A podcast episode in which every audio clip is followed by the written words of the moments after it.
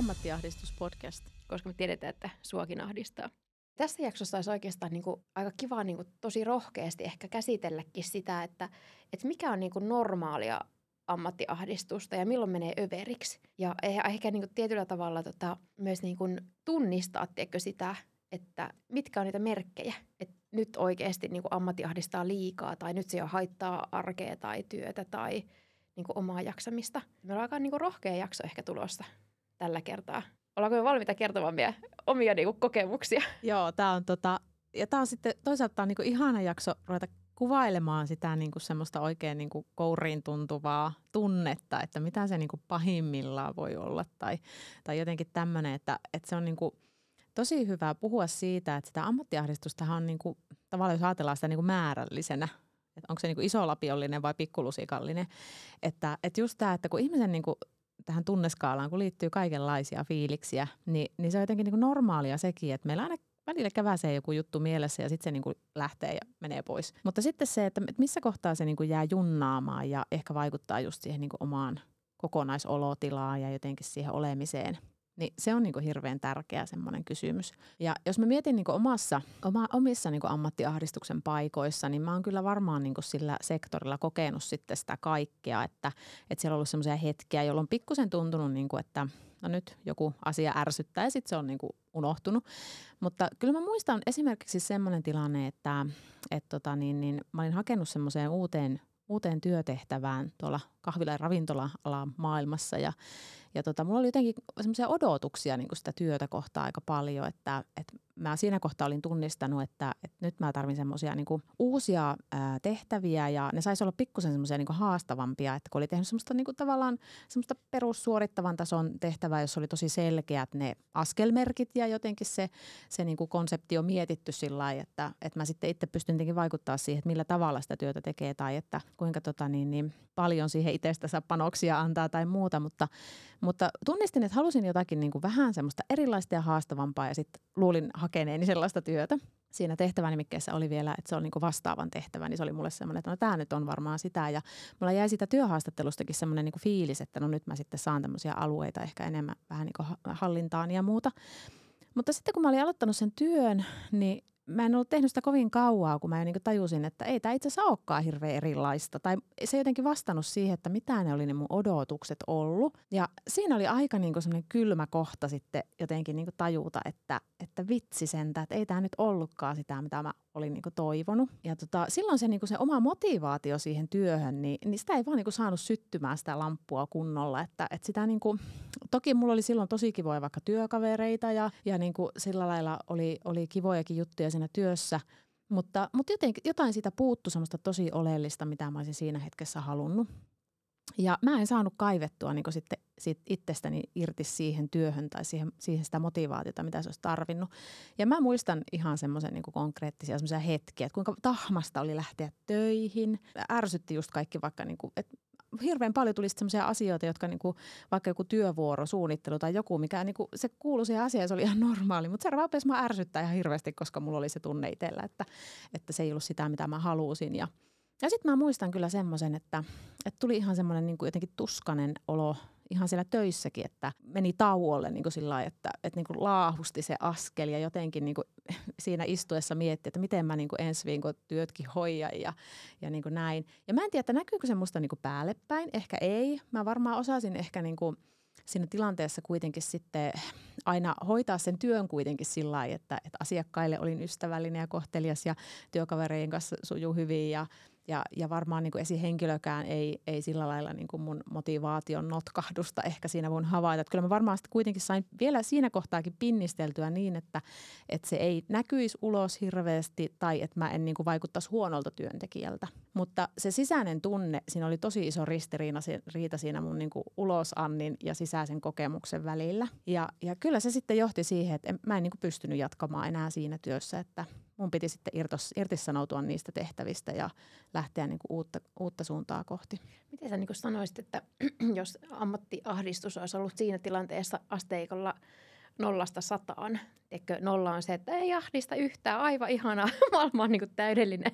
Mutta tota, ja sata olisi ollut se, että, tiedätkö, että tulee jo vähän niin kuin, tiedätkö, fyysistä niin kuin tuntuu, että niin kuin rintaa painaa ja, ja ei oikein saa niin kuin nukuttua tai, tai mitä tahansa, että alkaa mennä jo vähän niin kuin, teekö, niin kuin fyysisiin oireisiinkin jopa.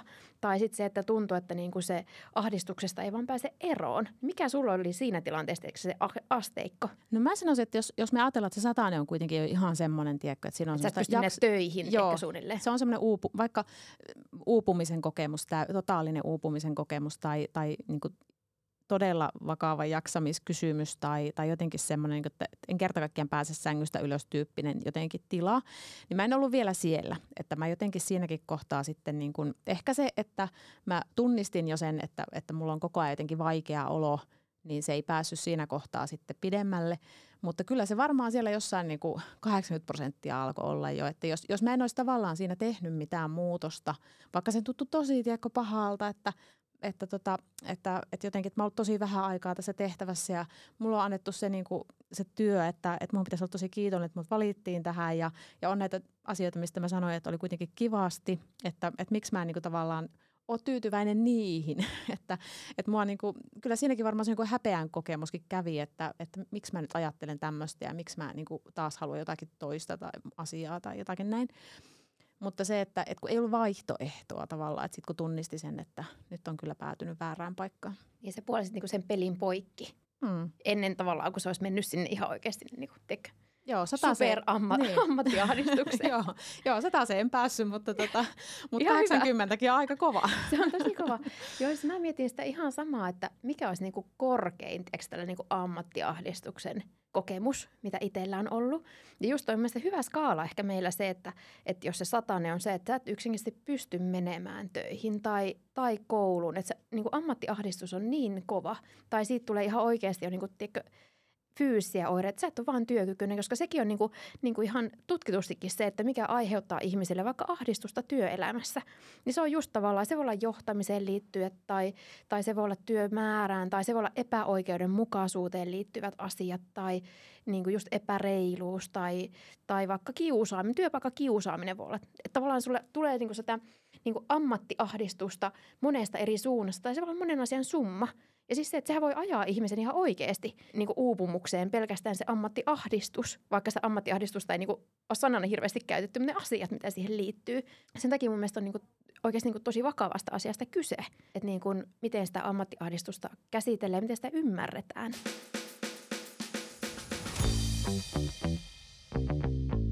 Hei, tänään meillä on vieraana Kati, Kannisen Katri, psykoterapeutti – ja tota, Kati kertoo meille vähän sitten, että mistä oikein tässä ammattiahdistuksessa loppujen lopuksi voi olla kyse ja, ja tota, mm, milloin pitäisi hankkia ehkä jotain apuakin. Välillä voi olla, että se ammattiahdistus menee, menee tota överiksi ja voi olla vähän, vähän, vähän vaikeakin tunnistaa, että selviänkö yksin vai tarvitsenko apua. Me hitti jutella jo vähän ennen tätä podia ja sä toit hyvin esiin sellaisen niin kuin kolme tämmöistä – osa-aluetta tai oikeastaan mä tiedän, ehkä teemaa tai mitä ne onkaan. Ja yksi oli intensiteetti, että millä intensiteetillä sitä ammattiahdistusta kokee.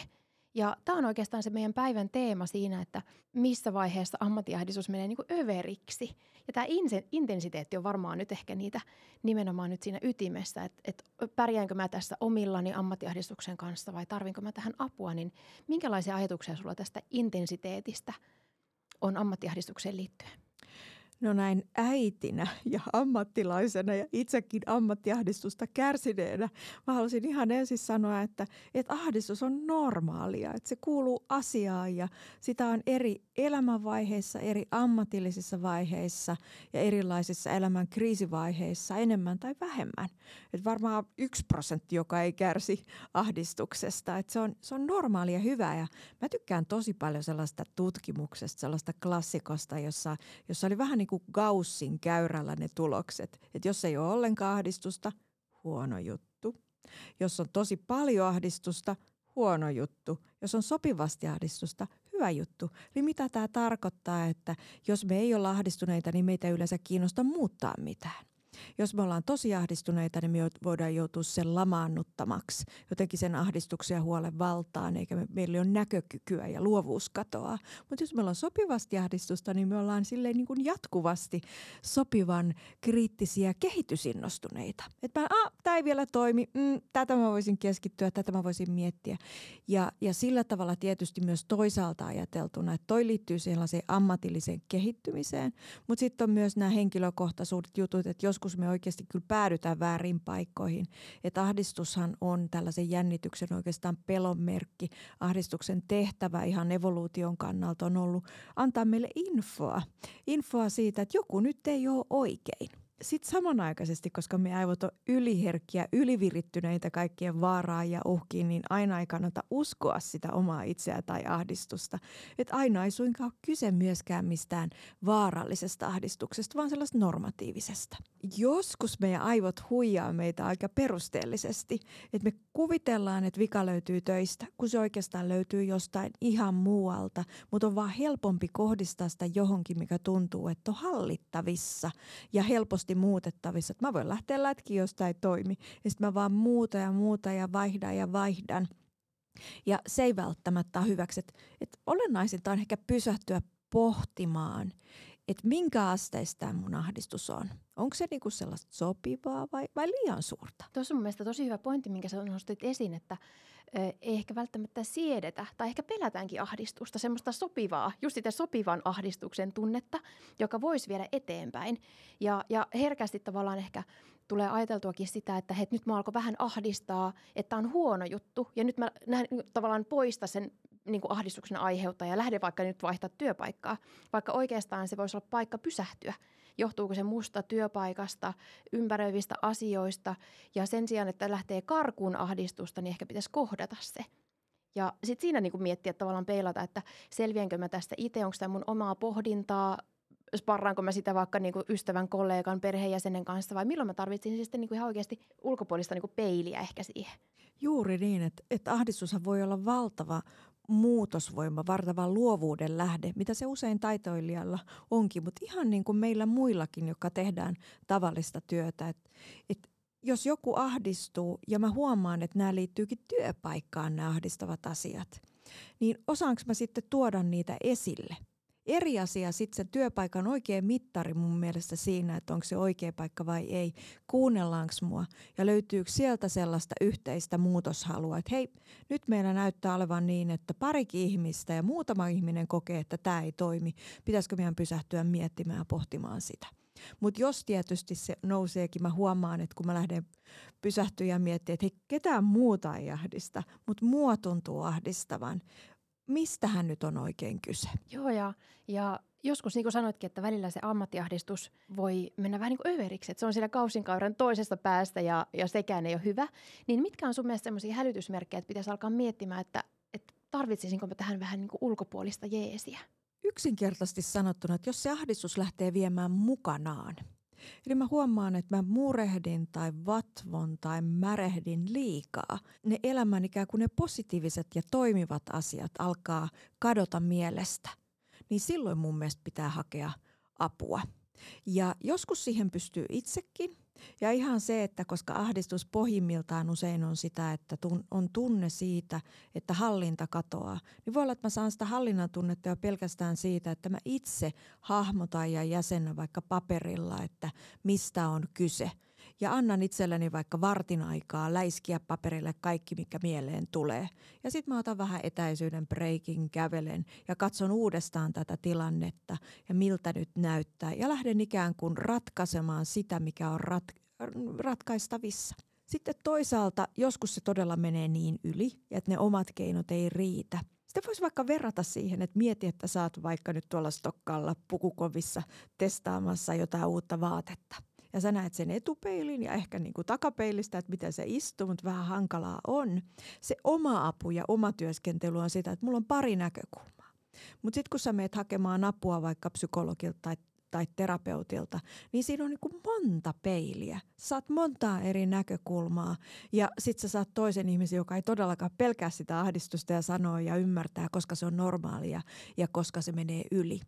Ja näiden näkökulmien tarkastelu sit siinä ihanassa, mukavassa, lämpimässä yhteydessä on se, mitä voi sitten tarjota ja saada sieltä psykologin kautta.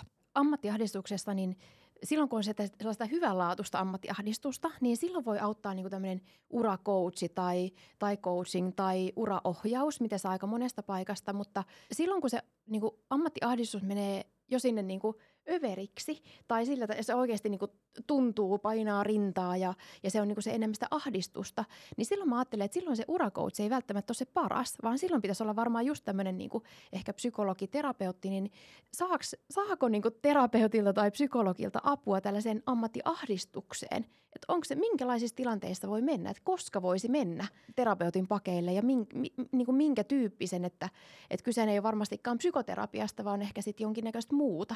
Niin olisiko sinulle ihan sellaista käytännön vinkkiä, että milloin voisin mennä terapian ammattiahdistuksen takia ja, ja saako sinne mennä? Ihana kuvaus tästä ura, uraohjauksen ja psykologisen keskustelun tai terapian eroista. Nykyään lyhytterapia on vähän yleisnimitys kaikelle sellaiselle valmennukselliselle keskustelulle, mutta silloin kun puhutaan lyhytterapeutista, niin silloin ihmisellä kuitenkin on myös se psyykepuolen ymmärrys.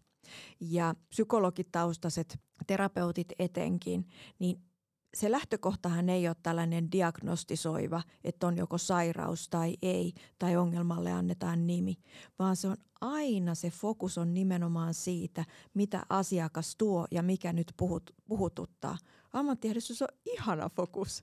Se on kohdentunutta siihen ja sitten lähdetään kurkkimaan vähän pinnan alle, että no mikä mua oikeastaan tässä jutussa ahdistaa, kun mä nyt mietin tätä ammatillista kehitystä. Niin onko se jotenkin, että mä putoon kelkasta vai onko se, että mä oon vääränlainen vai onko se, että mä en jotenkin riitä vai onko se, että mä en jotenkin paitsi, jos mä esimerkiksi jään – tänne paikkaan. On hyvin monenlaisia erilaisia näkökulmia, joita sit onnistuu ehkä sit terapeuttinäkökulmasta tarkastelemaan laajemmin. Fokus voi olla mikä tahansa, millä sä tuut hakemaan lyhytterapiasta tai sä voit kutsua sitä valmennukseksi, jos haluat toi on jotenkin tosi lohduttava, lohduttava viesti, että voi oikeasti hakea terapiaa sen ammattiahdistukseen, että se ei tarkoita, että sun pitää niinku nyt olla kiemurellut niinku, tiedätkö, siinä ahdistuksen syövereissä vuosikausia, vaan on kyse tällaista, että nyt, nyt tuntuu siltä, että mä kaipasin näkökulmaa ja silloin on niinku just vaikka lyhytterapia niinku oikea paikka. Ja tämä on mielestäni tosi lohduttavaa siitä mielessä, että, että ainakin itsekin tunnistan joskus muinoin, kun on huomannut, että on niinku pohdiskellut ensin kollegoiden kanssa tai ystävien kanssa tai puolison kanssa ja sitten huomaat, että vitsi, että ne ajatukset kiertää kehää. Niin tuossa tilanteessa mä jotenkin itse koen, että ei vitsi, että olisinpa tajunnut silloin lähteä vaikka just niinku muutama, muutaman kerran käymään lyhytterapiassa ammattiahdistuksen takia, niin se olisi voinut antaa niinku hyvää näkökulmaa. Juteltiin tuosta aiemmin tämmöisestä tota, todellisen minän ja ihannen minän ristiriidasta. Ja se mulle resonoi tosi paljon siitä ehkä mikä voisi olla aika useasti varmaan ainakin itsellä se syy hakeutua ammattiahdistuksen kautta niin kuin, vuoksi niin kuin, muutamalle terapiakäynnille, koska se ristiriita varmaan nimenomaan sen todellisen minän ja todellisten niin kuin, elämäntilanteiden, resurssien, työpaikan, arjen versus sen ihanne minä, jota niin kuin, ehkä me pelataan aika paljon sosiaalisen median kautta ja, ja median kautta ja omien oman itse niin kuin, tavoitteiden kautta, niin tämä voisi olla semmoinen, mitä olisi kiinnostavaa mun mielestä terapiassa ehkä jut, niin kuin, jutella ja purkaa osiin. Joo, psykoterapiassa humanismin alueella on sellainen aivan ihana klassikko kuin Carl Rogers, joka toimi 50-luvulta lähtien. Ja hänellä oli sellainen hyvä teoria siitä, että usein se ihmisen kärsimys tai ahdistus saa alkunsa siitä, että ihmisellä on liian suuri ristiriita sen oman ihannen minän ja sen todellisen minän välillä – ihminen kärvistelee sit siinä paineessa, että mikä mä kuvittelen, että mun pitäisi olla. Jotenkin vaikkapa nyt ammattiahdistuksessa menestyvä tai täydellinen tai jotenkin vahva tai meniä tai se kiipiä ja mikä se nyt sitten oliskaan. Ja sitten kun mä huomaan, että se ei ole ehkä se, mitä mä haluan tai se ei ole ainakaan se, minne mä oon päätynyt, ja tämä on ihan luontaista ahdistusta. Ja siinä voi olla aika, aika nopeitakin tuloksia siinä, kun miettii se, että mitä mä oikeasti haluan. Että mikä on se, mikä mun arvojen mukaista. Ja miten mä voisin enemmän painottaa siinä omassa tekemisessäni, vaikka ihan ammatillisestikin, mikä liittyy mun arvoihin ja toteuttaa sellaista elämää kuin mitä mä näen, että mä oikeasti haluaisin. Eikä sellaista, mitä mä oon ehkä muualta napannut mukaani, mikä nyt tulee paljon vaikka somen kautta. Onko noin sellaisia teemoja, mitä voi esimerkiksi justiin terapiassa käydä läpi? Meidän ihania klassikkoteemojamme. Eli ilmeisesti kyllä. kyllä. Varmaan muitakin siis ammattiahdistaa ja, ja sinne haetaan näistä teemoista. Tota noin, äh, mun mielestä on jotenkin ihanan, et, ihana, että se arkipäivästä, että myös sitä niin kuin terapian hakeutumista. Et monesti ajatellaan, että, että tavallaan terapiaan pitäisi olla jonkinnäköinen niin sanotusti iso syy, joku kriisi ja, ja tavallaan se, että tai lapsuudessa vikaa. Tai, joo, joo, just tällaisia lapsuudesta tai, tai tapahtunut jotain tosi järkyttävää. Ja tämä on jotenkin niin kuin, ehkä tavallaan tälleen niin kuin ruuhkavuosia ja, ja työelämää niin kuin tästä läpikäyvälle, niin, niin ehkä lohdullistakin, että voisi olla aika hyväkin välillä käydä tuulettamassa niitä omia ajatuksia. Että kyllä sitä ammattiahdistusta varmasti tulee uran eri vaiheissa eri syistä, niin kuin on todettukin, mutta se, että ei tarvikkaan selvitä yksin – ei tarvita, tarvikaan niin vatvoa sen ystävän kanssa, kollegan kanssa, koska välillä sekään ei, se antaa sellaisen niin kuin värittyneen kuvan. Ja sitten taas se, että terapiassa saa sen niin täysin ulkopuolisen näkökulman, joka ehkä osaa haastaa, osaa kysyä oikeita kysymyksiä. Että alkaa kuulostaa siltä, että tuntuu, että ehkä niin jokainen, jokaiselle voisi tehdä hyvää aina silloin tällöin käydä näitä omia ajatuksia purkamasta ja just sitä tavoite minä, ihanne minä tai, tai tavallaan jäsentämässä niitä ajatuksia ihan lopuksi, tota, mitkä on sun semmoiset omat arjen keinot käsitellä sitä omaa ammattiahdistusta, koska sä oot kuitenkin ammattilainen ja, ja myös niin kun sitten autat muita, jotka kärsii ammattiahdistuksesta, mutta mitkä on niitä sun omia keinoja? Mun ykköskeinot on aina puhuminen. Puhuminen puolisolle, puhuminen vastaavissa tilanteissa oleville ihmisille, joiden mä luotan, että niillä on sellaista etäisyyttä, että ne ei lähde liikaa vahvistamaan mua, haastaa mua. Ja, ja sitten – ehdottomasti tällaiset keinot, että mä, vaikka kevyempi ahdistus, niin mä laitan paperille ylös asioita ja sitten mä rauhoitan kehoa ja katson uudelleen. Tai sitten mä oon ihan, jos on iso ahdistus, niin mä teen käytän tällaista kahden tuolin tekniikkaa, että, että mä vaikkapa istutan toiseen tuoliin ihmisen, jolle mä haluan puhua tai itsestäni toisen puolen. Ja käyn ihan niin kuin konkreettista keskustelua. Puhepulina voi käydä huoneesta, vaikka siellä on yksi, yksi ihminen. Et monennäköisiä keinoja mulla on, mikä liittyy siihen, että kuinka paljon ahdistaa. Toi onkin hyvä toi skaala. Täytyykin tota noin sitä alkaa itsekin punnitsemaan, että onko niinku kevyttä ahdistusta, mikä siihen auttaa, onko niinku, niinku Iso ti- hätä tiukempaa. Vai pieni niin, just näin, tiukempaa ahdistusta. Nyt se niinku istuu tosi kovasti, nyt mä en enää pysty enää itse tähän hallinnoimaan ja sitten niinku ulkopuoliselle.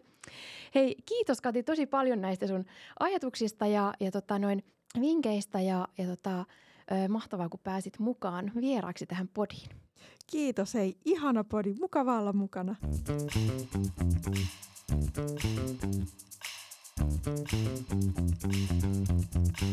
Se on mielestäni niin tosi oleellista, että, että missä tilanteessa sä selviät sen ammattiahdistuksen kanssa yksin ja milloin niin kuin tarvit apua. Et mikä on just niin kuin sanoit, sellaisia pattitilanteita, että niissä tuntuu, että se ammattiahdistus vaikka tosi nopeasti niin kuin pulpahtaa pintaan – tai sitten tällaisia tilanteita, että se on niin kuin vähän ammattiahdistanut niin kuin pitkä aikaa, ei se häiritse mitään ja se on ehkä sellaista etevän työtävää niin kuin voimaa.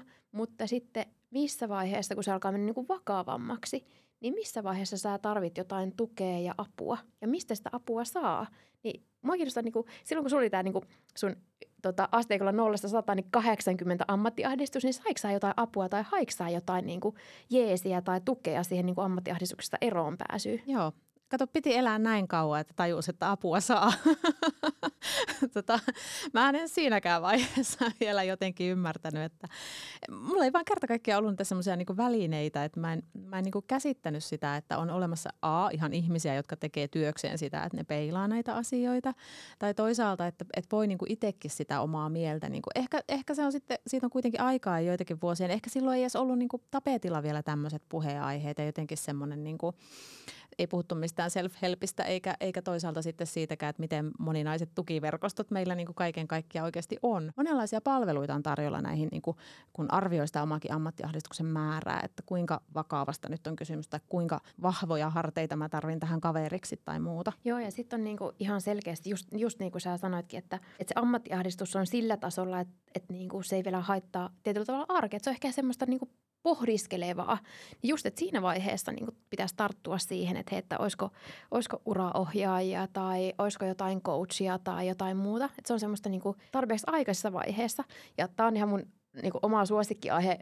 Mä en niin kuin tästä avaa pidempään, koska muuten meillä menee tässä loppuilta, mutta ihmiset yleensä havahtuu ö, hakemaan tukea ammattiahdistukseen se orastavaankin vasta liian myöhään – silloin kun sulla on ihan oikeasti se niin, kuin niin jumitilanne tai pattitilanne, että sä oot ihan niin kuin jo aivan niin kuin vittuntunut siihen tilanteeseen, että sitä ei tule yhtään mitään. Ja mä en enää oikeasti halua mennä päivääkään enää sinne töihin tai, tai mä en ihan oikeasti tee, että vitsi, että mä muutan sitten niin kuin Norjaa ja lopetan työt ja musta tulee vaan niin kuin lohenkalastaja ja mä alan vaan niin kuin, tiedätkö, joogaohjaajaksi, että niin kuin ääri tilanteita.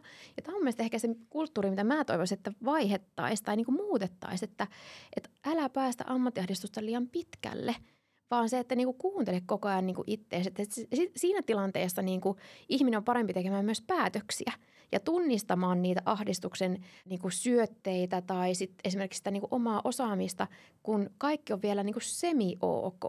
Ja sitten sellaista, niin kuin, että sit tulisi jatkuvaa arkea – eikä tosiaan sit siinä tilanteessa, että sä oot oikeasti valmis myymään niin kuin, tiedätkö, kodit ja, ja muuttamaan asuntoautoa ja niin kuin, alkaa vaan kutomaan villapaitoja, koska näitähän ääriesimerkkejä on. Mä väittäisin, että näissä ääriesimerkkeissä niin on päässyt se ammattiahdistus niin pitkälle, että se ei ole konkretisoitunut uupumiseksi, mutta se on konkretisoitunut siihen, että mun on pakko tehdä iso muutos, joka on ollut niin äärimuutos, että se on, to, saattaa tuntua hetken hyvältä – mutta se voi olla, että sitten jossain vaiheessa siinäkin tulee se ammattiahdistus. Ehkä tämä niinku, skaalan ymmärtäminen, että nollasta sataan, että siinä vaiheessa kun on niinku 30, 40, 50, niin viimeistään siinä vaiheessa jotain uraohjaajaa tai coachia tai sellaista jatkuvaa peilaamista. Mutta sitten siinä vaiheessa, jos tota – niin kuin oikeasti alkaa tulla niin kuin fyysistä tai se alkaa niin kuin muodostua vähän tiedätkö, niin kuin tekemisen esteeksi tai mielialaan vaikuttavaksi tai et saa nukuttua öisin, koska tätäkin voi tapahtua. Mä tiedän tosi monta, tosi monta niin kuin ystävää ja, ja niin kuin, tota, omasta omasta tuttuvapiiristä, jotka on ihan oikeasti kampannut niin pahasti se ammattiahdistuksen kanssa, että se on niin kuin kääntynyt uupumukseksi ja silloin se on niin kuin liian pitkällä – sen takia tämä skaala on ehkä hyväkin tunnistaa, että se, että sä tarvit vähän erityyppistä apua eri ammattiahdistuksen määrissä. Että välillä se on sitä self-helppiä, on kirjoja, on tehtäviä, on erilaisia tapoja tutkiskella asioita. Tai sitten on se uraohjaaja, tai sitten on se työkaverin kanssa jutustelu, tai, tai jonkun muun kanssa sparrailu, tai mikä tahansa se on. Mutta sitten on niitä, kun tarvitaan ihan oikeasti tiedätkö, niin psykologia tai terapeuttia, että se auttaa avaamaan tiedätkö, sitä niin kuin – niin pitkälle päässyttä niin kuin ammattiahdistusta. Mitä tehdä silloin, kun ja mitkä on niitä hälytysmerkkejä itsessä tai muissa, kun ammattiahdistus on päässyt liian pitkälle, koska silloin on viimeistään pakko puhaltaa niin kuin pelipoikki ja lähteä työstämään tota juttua.